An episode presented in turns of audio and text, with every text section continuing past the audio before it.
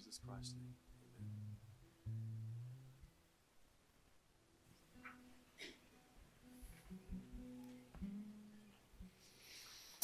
Well, if you brought your copy of God's Word with you, open with me to Matthew chapter 6. We're continuing in our study through this gospel. titled the message today, The True Treasure. And in our passage this morning, Jesus is going to be drawing a, a that, that line in the proverbial sand and um, the recognition that there's a need to understand the issue of lordship, of mastership, of the fact that there's masters in this world and we can't serve all of them. As a matter of fact, he's going to say you can't serve more than one, truly.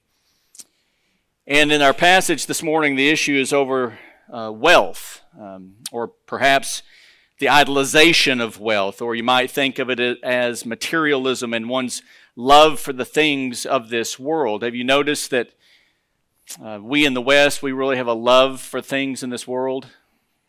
We are consumeristic to the core. Uh, John the apostle tells us in 1 John 2:15, not John 2:15, but 1 John 2:15. I made an error in my PowerPoint here. And for some reason, my beautiful pen is not working. Hang on one second. Let me see what happens here. Apple. Oh, it's at 0%. That's why. I had it plugged in the whole time. Why is it doesn't love me today? Okay. It's 1 John 2.15. Notice he says, Do not love the world. And in particular, notice what it says right here, nor the things in the world. If anyone loves the world, the love of the Father is not in him. You see, a love for this world system, and in particular, this American system in which we are operating, which you're seeing dismantled before your very eyes. If you're not paying attention, it is literally being dismantled before our very eyes. I mean, just this week I saw that now if you have bad credit, they're actually going to reward you for bad credit in the purchasing of homes. And if you have good credit, they're going to charge you a higher interest so that your monies can go to help those with poorer credit. If that's not a new form of socialism, have we ever seen it? It's our, our world, this world system that we thought we loved. And this is why we don't love world systems. This is why we cannot love world systems. They're like shifting sand. It's ever changing. The Word of God is never changing, it's always true.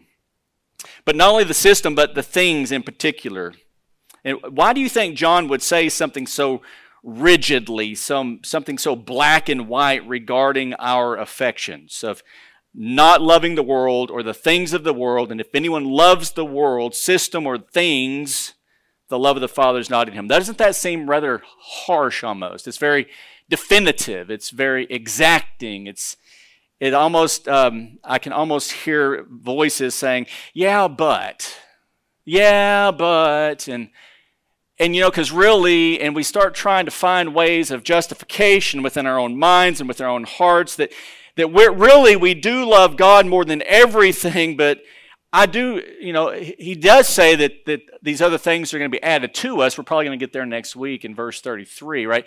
This idea that all these other things, and so can't we kind of love both? Can't we kind of have a foot in both worlds? But John states this very rigidly, very black and white regarding our affections. And it's probably because John was present at the preaching of Jesus as we're going through this Sermon on the Mount here that we're currently studying. And it was John who heard Jesus say something as rigid as that you cannot serve two masters, you cannot serve God and money. And as a result of hearing Jesus, his master, teach him that you can't serve God and money, he says things like, if you love the world or things, wealthly things, the love of the Father is not in you. John's making almost, if you will, commentary and thus some application on the teaching that he no doubt heard Jesus himself teach.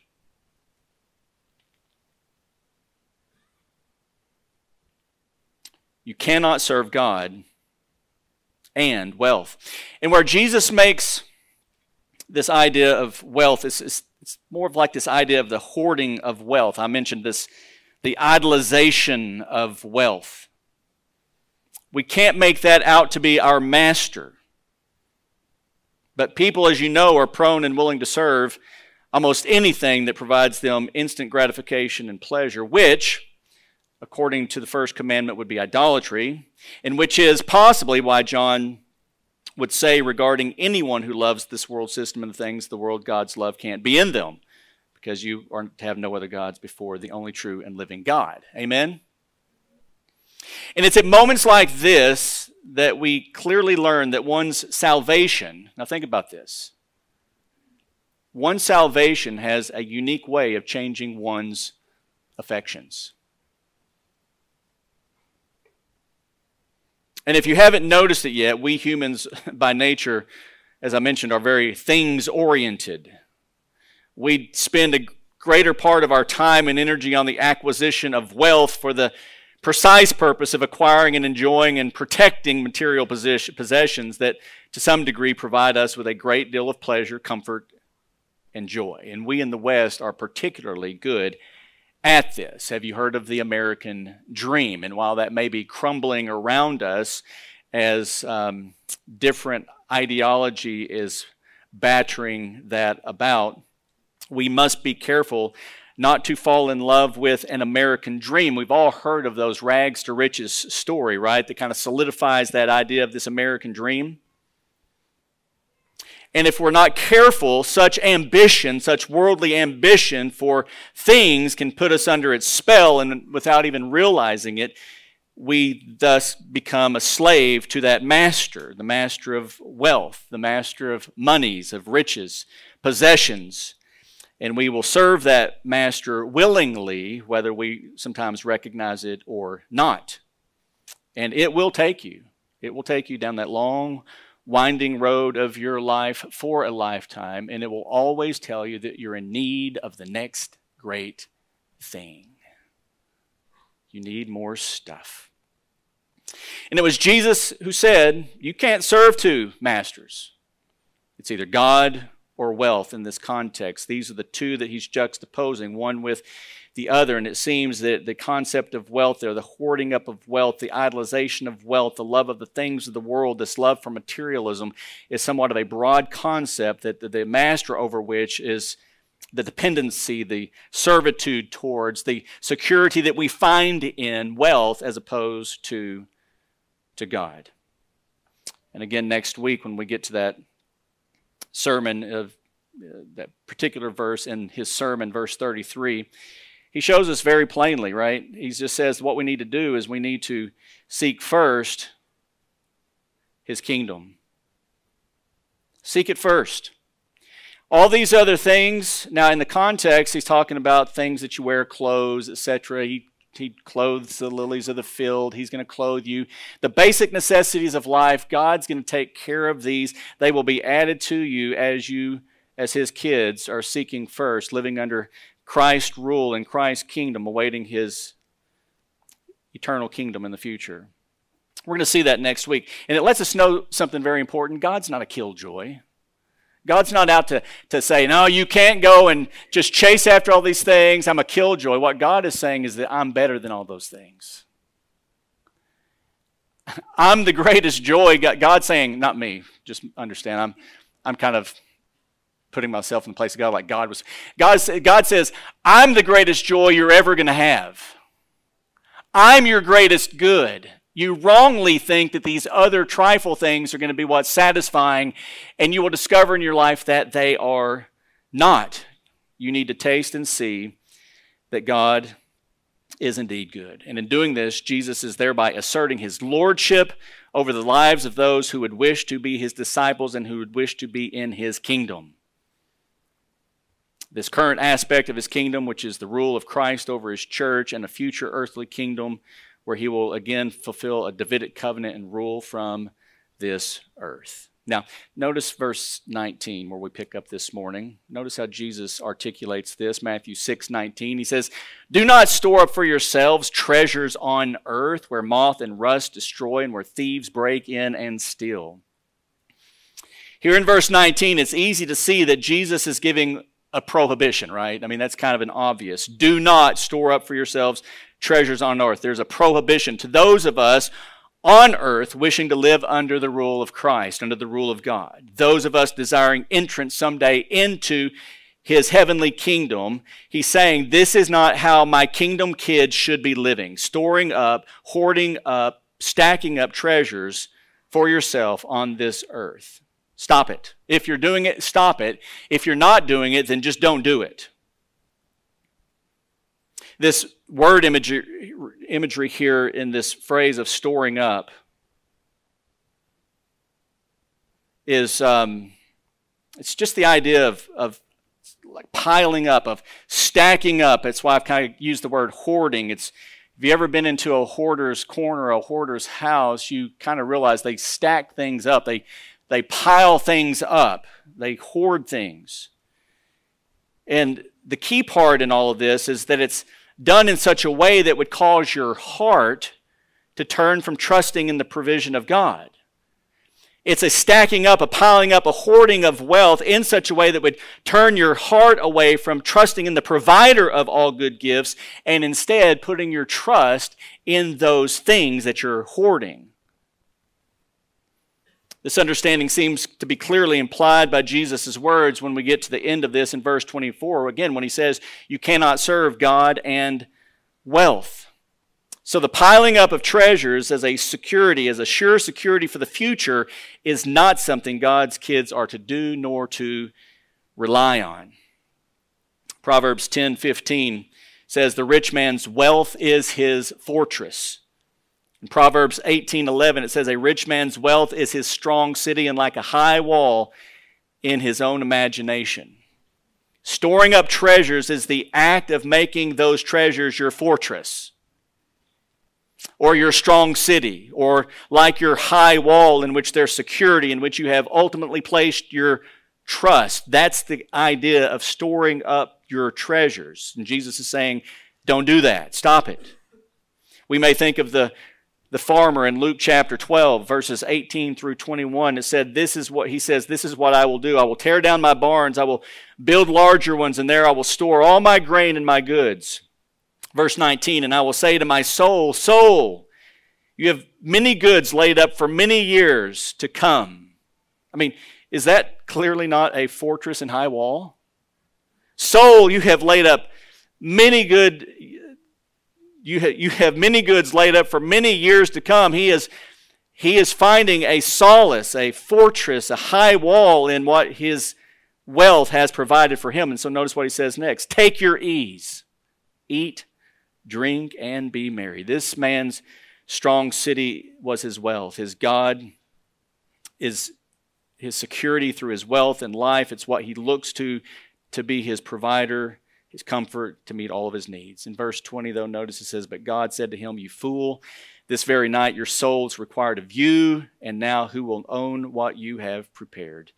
So is the man who stores up treasure, there it is, stores up, hoards up, heaps up, stores up treasure for himself, and is not rich toward God.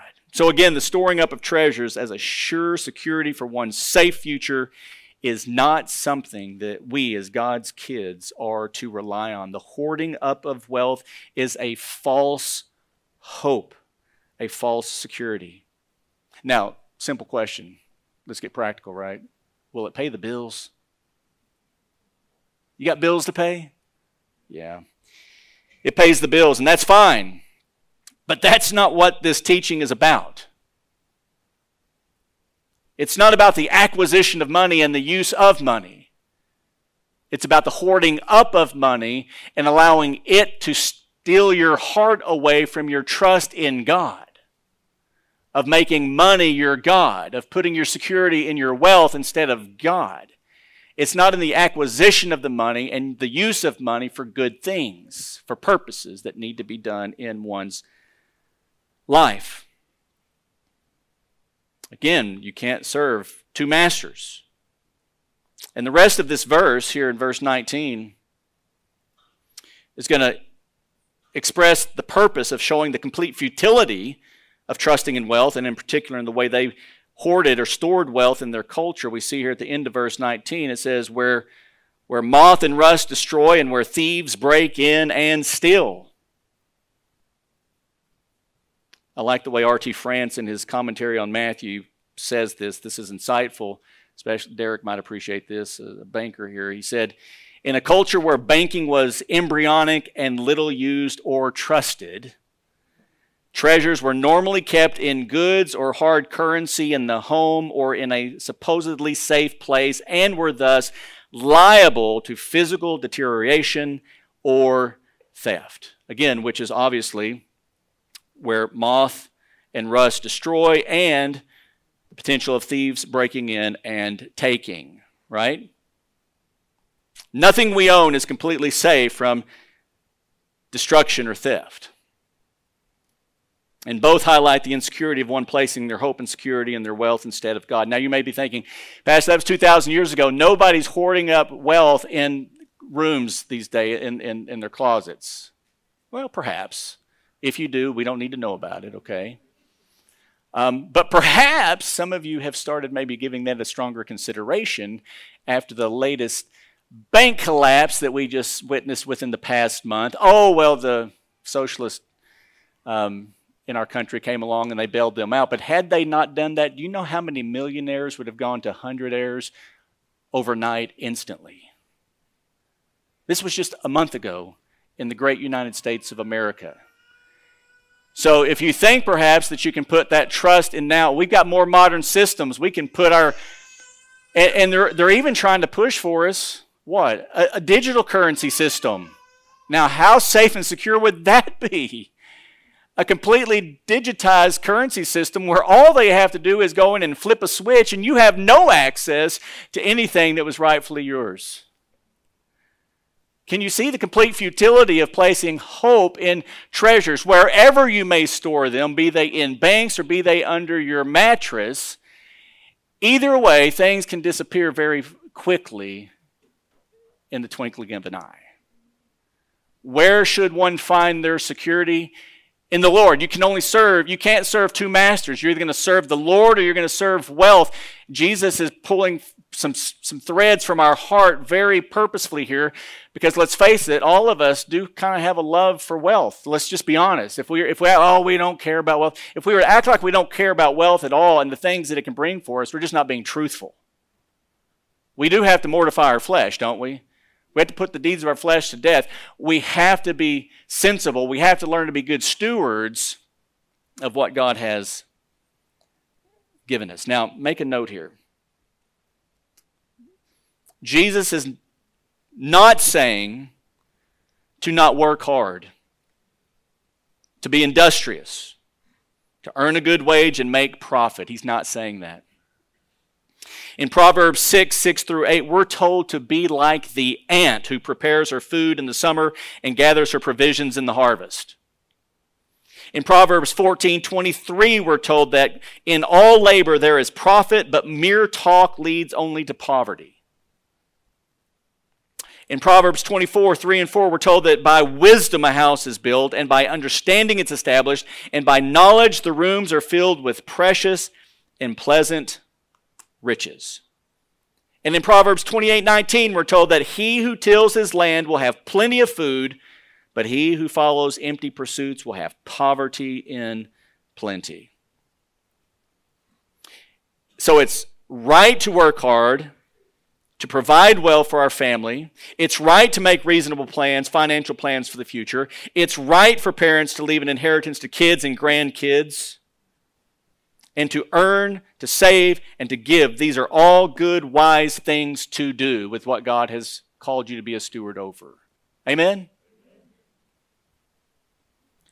In reality, there's only one time in the New Testament, in the Gospels, a parable, where Jesus is telling a man, perhaps it's not a parable, he's telling a man to go and sell all of his possessions. The rich young ruler, you familiar? Lord, I've kept all of the commandments. What need I do to have entrance into your kingdom? He said, Oh, that's, that's great. Congratulations. You've done well. But there's still one thing lacking. Knowing that he was a wealthy man, he said, Go sell all of your possessions, give it to the poor, then come follow me. And it says that the rich young ruler went away sad because he was one who was a wealthy person. He had many possessions. And Jesus probably was just wanting to see, are you willing to part with them? He might not have actually said part with them if the young man had said, I will go do it, Lord. I'm going to go sell all my goods. He might have said, hey, okay, no, you're fine. You just now come and follow me because I've got your heart because you can't serve two masters. I knew that you had a master of money, and I was calling you to forsake that master because I need to have lordship in your life. I need to be first place in your life. You can't have two masters. You can't service both. And so it seems that in that one case, so that doesn't become like a, a paradigm where Jesus then says to all people who want to follow him, go sell all your possessions, give it to the poor, and come follow me. That would be a poor interpretation and application of that one particular text. And Jesus, in essence, said to that man, You can't serve God in wealth. So when a poor person is hoarding wealth and stingily stores up treasures for themselves, for their security, for as their high tower, as their strong city, that person's God is their gold. And Jesus is saying that God's kids cannot be those kinds of people. God's kids live under the rule of God and are not to put their hope in wealth, but in God alone. And as such, look at verse 20. Jesus here shows his kingdom kids how to truly value the right commodities. In 620, he says, But store up for yourselves treasures in heaven, where neither moth nor rust destroy, and where thieves do not break in or steal. The deposit of treasury in heaven is a secure deposit. It cannot be destroyed by moth or rust or things. It cannot be stolen, taken away wrongly by thieves. If the digital currency system goes out, those treasures that you store up in heaven cannot be touched.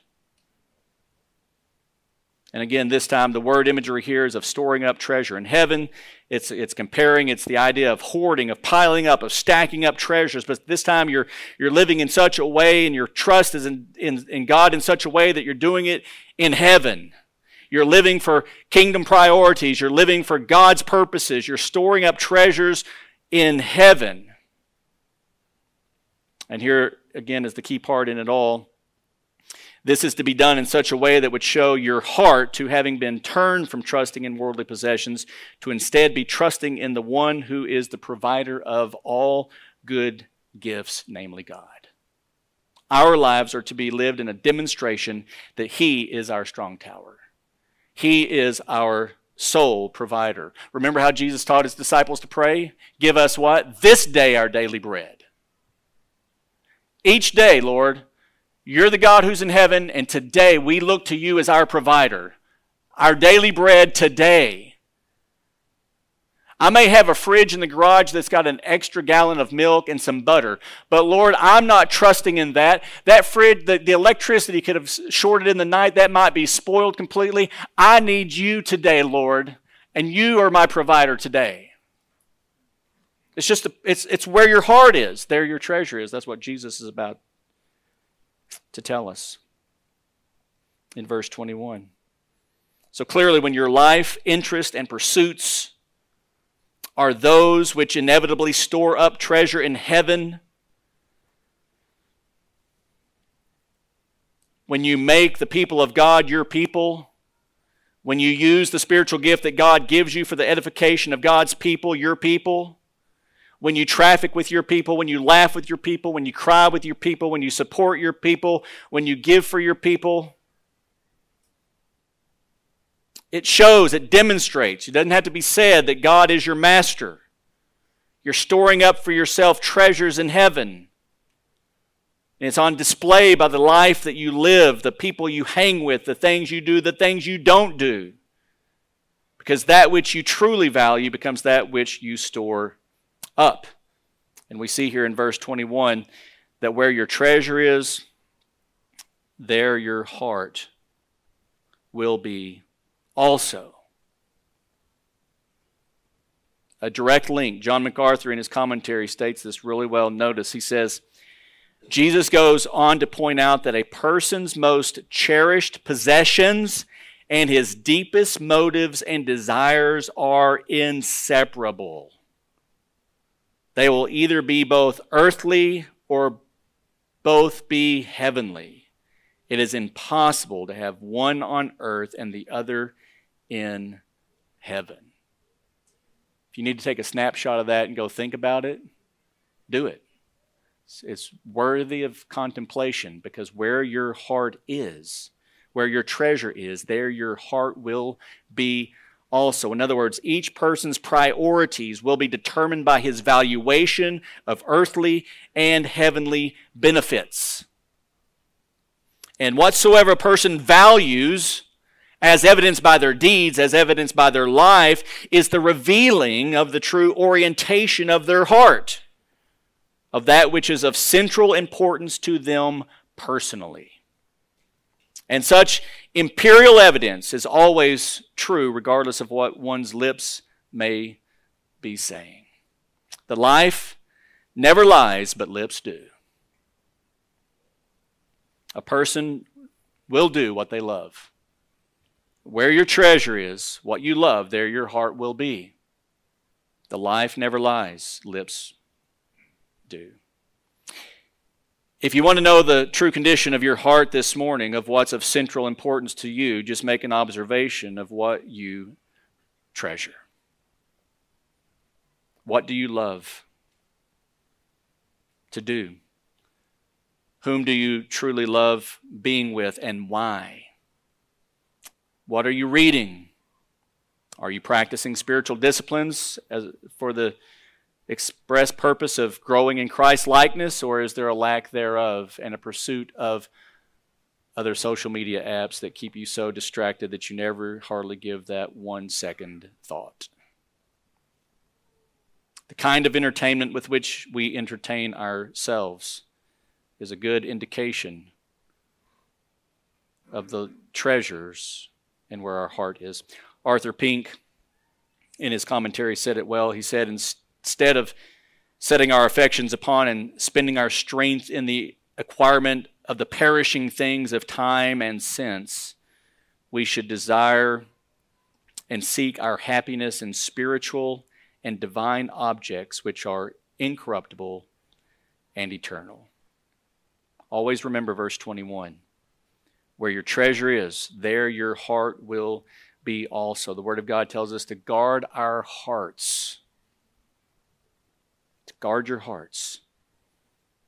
Remember Ephesians 6. There are what? Schemes of the devil to try to lead your heart astray from following the one true and living God.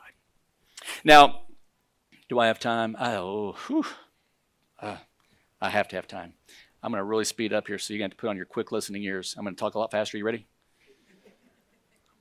Because this is a one part piece and I can't make it two. It won't work. In verses 22 and 23, Jesus now uses an, another analogy, making a comparison, and this is this is a enigmatic. This is a difficult couple of verses, and I'm trying to find the the, the that Occam's razor that just kind of cuts through it and finds the simplest explanation for what we see. And I trust and I'm praying and trust that it's the right one. But he's going to make an analogy, a comparison between your heart, verse 21, which shows truly what you treasure. He's going to compare that with the eye, which he now is going to say is like the lamp to the body, to again illustrate what a person's character truly is and that which they truly treasure. Notice verse 21, excuse me, 22 and 23. The eye is the lamp of the body. So then, if your eye is clear, your whole body will be full of light. But if your eye is bad, your whole body will be full of darkness. If then the light that is in you is darkness, how great is the darkness? Okay. As mentioned, the eye becomes analogous with the heart, and in that the eye is the lamp of the body, which we see here, uh, through which all light around us comes to us through the lamp of the body, the eye, and is our only means of vision by which our body is thus directed. Jesus makes the point that if your eye is clear, your whole body will be full of light. Now, to help illumine what Jesus is saying here, we need to explore the meaning of this word clear. If your eye is clear, then the whole body is full of light. Our Greek word here for clear pertains to being motivated by singleness of purpose so as to be open and above board. Single, almost the idea of single mindedness without guile, sincere, straightforward, without a hidden agenda. That's this word that we have translated here for clear. If your eye is clear, your whole body will be full of light. The King James Version translates this word single. The ESV translates it as healthy. And here we see the New American Standard translating this word as clear. And so it seems that what Jesus is saying here is that if a person's eye, or we might understand this just to mean the person's vision, is clear or healthy or single, as in a singleness of purpose, to be open and above board, to be without guile. If a person's eye is that which is sincere, it's straightforward, it's without a hidden agenda. This person's whole body will thus be full of the same kind of light, of that kind of single mindedness, of that kind of Godward purpose as to be without guile in their motives and actions and how they live their lives. And thus it seems clear that a person, that such a person like this, would be analogous to the person who's storing up for themselves treasures in heaven. That seems to be the connection that Jesus is making here. But conversely, in verse 23, he said, But if your eye's bad, and bad here being the converse of, of our clear here. It's, it would be the opposite. It would be the what's uh, the, the, the, the antithesis, the what's converse of that, of being single, healthy, clear, without guile, sincere. So a bad eye being an injured eye, an injured eye is unable to see clearly, thus it's not healthy. A bad eye is one that's incapable of seeing how self indulgent they truly are. They're incapable of seeing how materialistic they truly are. They're incapable of seeing how greedy they truly are, and thus incapable of seeing how they live in such a way as to demonstrate that wealth, mammon, actually is their master and not God. And so he says of this person, if then the light that is in you is darkness, because your eye is bad, it's not clear, it's not single mindedness, it's not without guile. When your sight is without guile, your whole life will be demonstrated by that. But if it's not, if it's bad, then how great is the darkness? And it seems to be saying that the, the darkness is so great that the distinction between those who have Jesus as their master and those who have money as their master is the distinction of genuine conversion. Such is the problem of unbelief. Is a darkness that's so dark that one cannot see, and they cannot see because they have a bad eye. And the reason they have a bad eye is because God has not opened their spiritually blind eyes to see clearly, to have no guile to repent of their sins of lusting after the things of this world, to repent of chasing after mammon, of money, of wealth, and of hoarding it up, thinking that they're going to find their security there.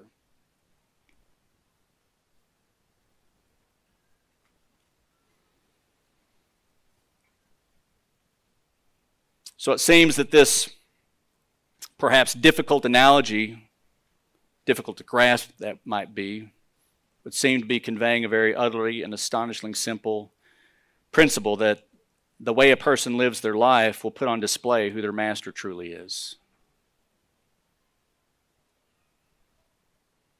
Which we see in verse 24. He says, No one can serve two masters. You'll either hate the one and love the other, or he'll devote it to the one and despise the other. You cannot serve God and wealth. You just can't. And in this context, this isn't talking about like masters as in like employers today. Well, I have two part time jobs, or maybe I have two full time jobs, and I have to serve both masters. So why is it saying you can't serve two masters? I can serve two masters. This is coming from a culture 2,000 years ago when the master slave relationship was such that the master was owned by the slave. The slave didn't have another master down the road, and he tells this master, Hey, I can't help you right now. I got to go help this other man. No, this slave belonged to that master, and Jesus is using that as the, the, the cultural context in which this is saying you cannot serve two masters. You will love one, be devoted to the other, or despise. You cannot serve God and wealth. It's impossible. And so Jesus in his teaching in the sermon here is dealing with obviously a very pertinent issue that affects every single one of us. And it's the issue of money. and the management of money, the understanding of stewardship over money or ownership over money. And he says it in such a way as to draw this proverbial line in the sand that's calling us as kids desiring i call it keep calling us kingdom kids. What i'm referring by that is that we have a heart's desire to be in the kingdom of heaven. Like when jesus came when john the baptist came the kingdom of heaven is at hand and people came for a baptism of repentance with john. They knew that the, that the old testament messiah was coming the long awaited messiah was coming a kingdom was coming. They wanted to be in that kingdom.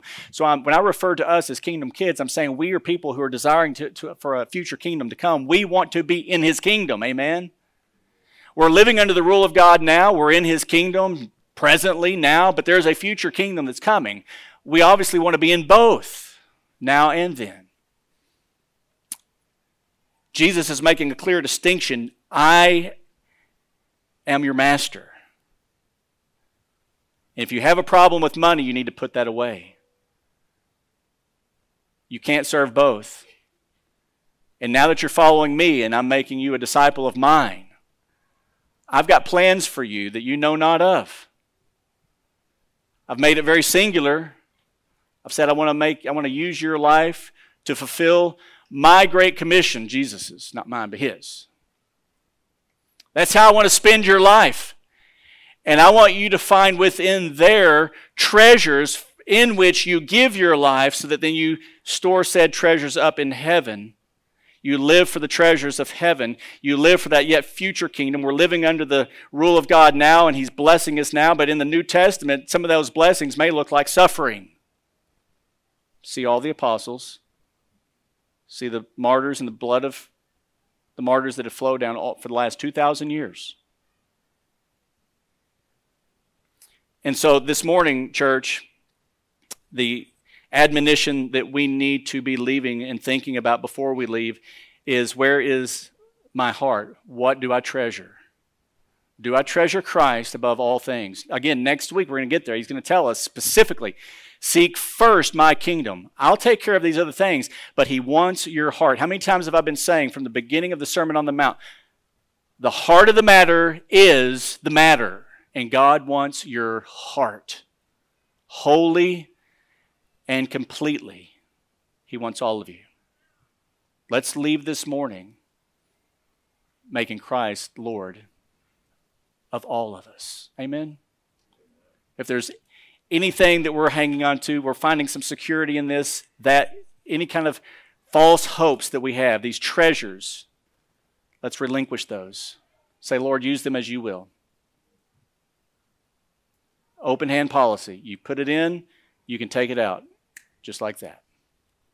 But you, Lord, are a treasure that will never, ever, ever fade.